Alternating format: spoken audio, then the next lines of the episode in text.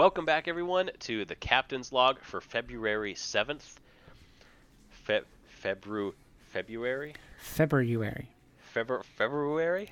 Febrile, which is, I believe, how you're feeling right now. Yes, yes. All right, yeah, I'm leaving all that in. Uh, this is the Captain's Log for February 7th. I'm Ian, joined by Aaron. We're going to run down the releases, expansions, and news for the last couple of weeks. We're going to jump right into it. Gale Force 9 has partnered with Paizo Publishing in a multi year deal where they are going to release multiple card and board games set in the Pathfinder and Starfinder universes. If you're not aware what Pathfinder and Starfinder are, they are a RPG um, system similar to D&D. Um, slightly different. They have their own quirks to it. And uh, Gale Force 9 going to be releasing a couple games set in that universe. The first game that they're releasing is a game called Pathfinder Level 20. Essentially, it's a game where you play a bunch of kobolds and you're trying to prevent the group of adventurers from leveling up. They only need 5 XP and you have to prevent them from getting there to level 20. So, sounds interesting. That's definitely a cool partnership there, so it'd be kind of neat to get more more exposure for that. Yeah, I'm a I'm a big. Uh, I've never played it, but I am a big fan. I guess conceptually of Pathfinder and definitely Starfinder. I mean, it's RPG set in space. What what is there not to like there? Uh, next up, uh, you know, we, you know, we had to talk about it. You knew it was going to come up. I don't even know why you're doubting it. Uh, Stonemaier announces their latest title coming out. It's going to be a uh, not quite a reprint, you know, don't don't call it a comeback, uh, but a a revised edition of the 2012 classic game Libertalia, now subtitled Winds of Gale Galecrest. As you might have guessed from the name, this is going to be themed not after uh, traditional seafaring pirates, but instead pirates of the sky and the air. Uh, it's going to include some new uh, expansion content that never got released for the first game, as well as uh, you know Im- improvements to uh, some of the base rules and base components of the game, and brand new art from artist Lamaro Smith.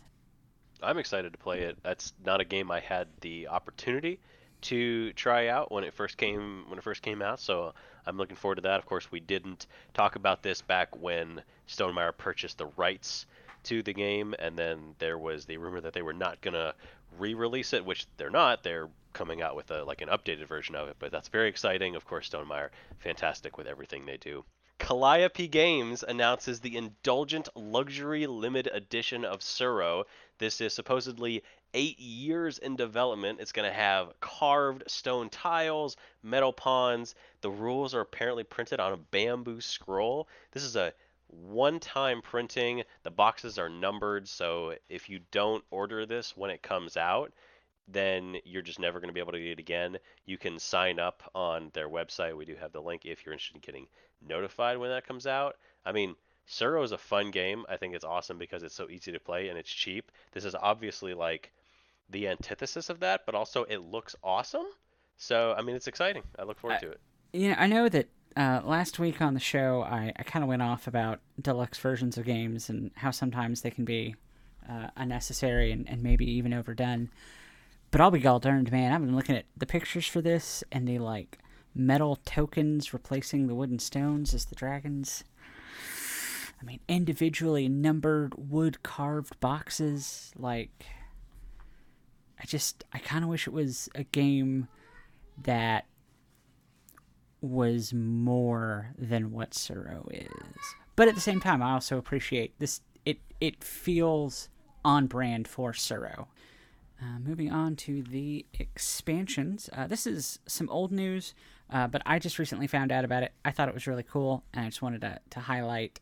You know, here at the Dice Pirates, we're all about uh, inclusivity, representation. All of those things are important.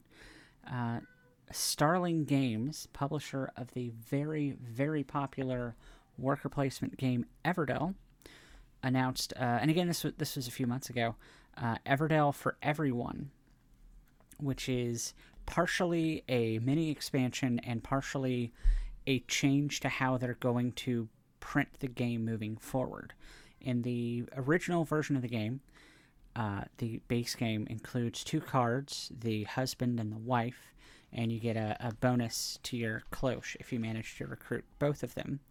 Uh, but they're going to be replacing those cards with the non gendered harvester and gatherer, as well as including new redesigned cards which allow players to write down their own names and roles so that everyone can feel like they belong in that world. It's a little thing, but I think, you know, and this wasn't some, this isn't the result of some targeted campaign against Starling Games. This was just them looking at the game and saying, how could we do this maybe a little bit better for somebody? And this was uh, a move that they took that I think is really awesome.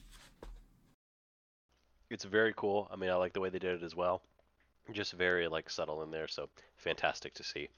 We're to go ahead and move on to the news. First up, four men over in Gloucester played 85 hours of Dune to break the world record for longest time spent playing a board game. They were doing this to raise money for an Alzheimer's charity. Um, that's actually crazy. That is a ridiculous amount. They've raised more than a thousand pounds for uh, Alzheimer's there in the UK thousand pounds is pretty good. It's pretty awesome to see, and I would just love to know what playing 85 hours of Dune feels like. Uh, I mean, that's like what three games of Twilight Imperium. Like, I don't... granted, I think playing it that many times back to back, you'd certainly stab somebody, but uh, that's crazy. I this is completely unrelated anecdote. Probably won't even make it to the final episode. Uh, the first ever board gaming focused convention I went to I went out to the exhibitor floor and was determined I was not going to play any games that I already knew how to play. I was there to play new games, experience new things, make new friends. Uh, I learned over the course of the,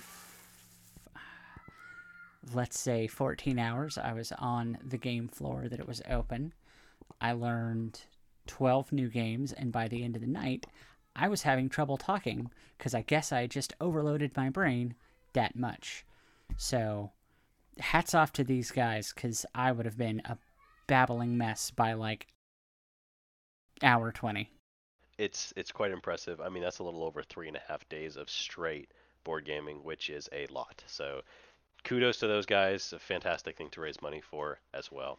Moving on, the French Board Gaming Awards. Um, As d'Or, I'm I I'm sorry, I cannot pronounce French. Uh, Aaron, can you help me uh, with this? Yes, uh, it's pronounced adore. Or roughly, my French accent is off, but that's the pronunciation, uh, which translates to Ace of Gold. So, you know, this is uh, their their cream of the crop awards. So the highlights of these are, of course, Seven Wonders Architects. We got Happy City for the nominal award. Dune Imperium is in there uh, Iki and Arnak for the Expert Awards. The winners are going to be announced on the 24th of February, so that'll be exciting to see. Uh, and this is uh, this isn't fully news, but this is just something that I thought was interesting. Uh, for the first time in almost a decade, looking at Google search traffic, Yu-Gi-Oh has surpassed Magic: The Gathering, uh, which, if you know anything about the collectible card game scene, Magic is kind of the McDonald's of card games where there's Magic the Gathering and then that that little chunk at the very bottom of the chart is everyone else.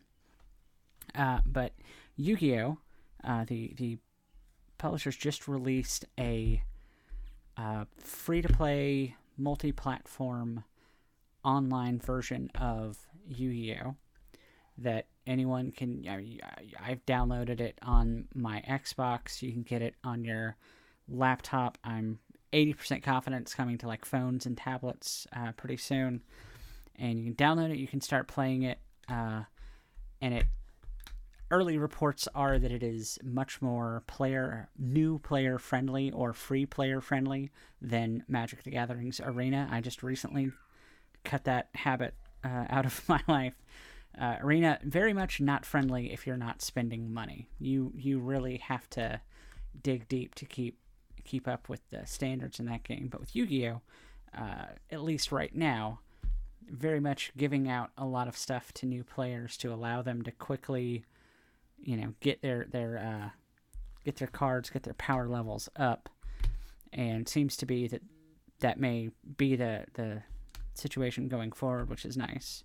Moving on to the last piece of news for this episode, Jagex has partnered with Steamforged to create board and tabletop games in the RuneScape universe. RuneScape, of course, one of the you know a very popular uh, MMO. Uh, it's one that I never personally got into, but of course a lot of people have really enjoyed it. And RuneScape and old school RuneScape, and lots of people really got into that game. So exciting to see what they'll do with that. That's pretty cool, and you know give more people another avenue to get into to RPG board games. I mean, there was a time in my life RuneScape was like it was my wow, and I think I played it because you could play it in your browser and it was free, unlike World of Warcraft. So it, and it definitely still has a gigantic hardcore audience. So uh, I, th- I, think these will uh, these will do pretty well.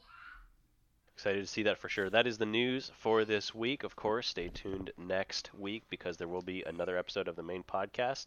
Thank you for listening as always, but until then, we'll be right here on the Dice Pirates. Play more games.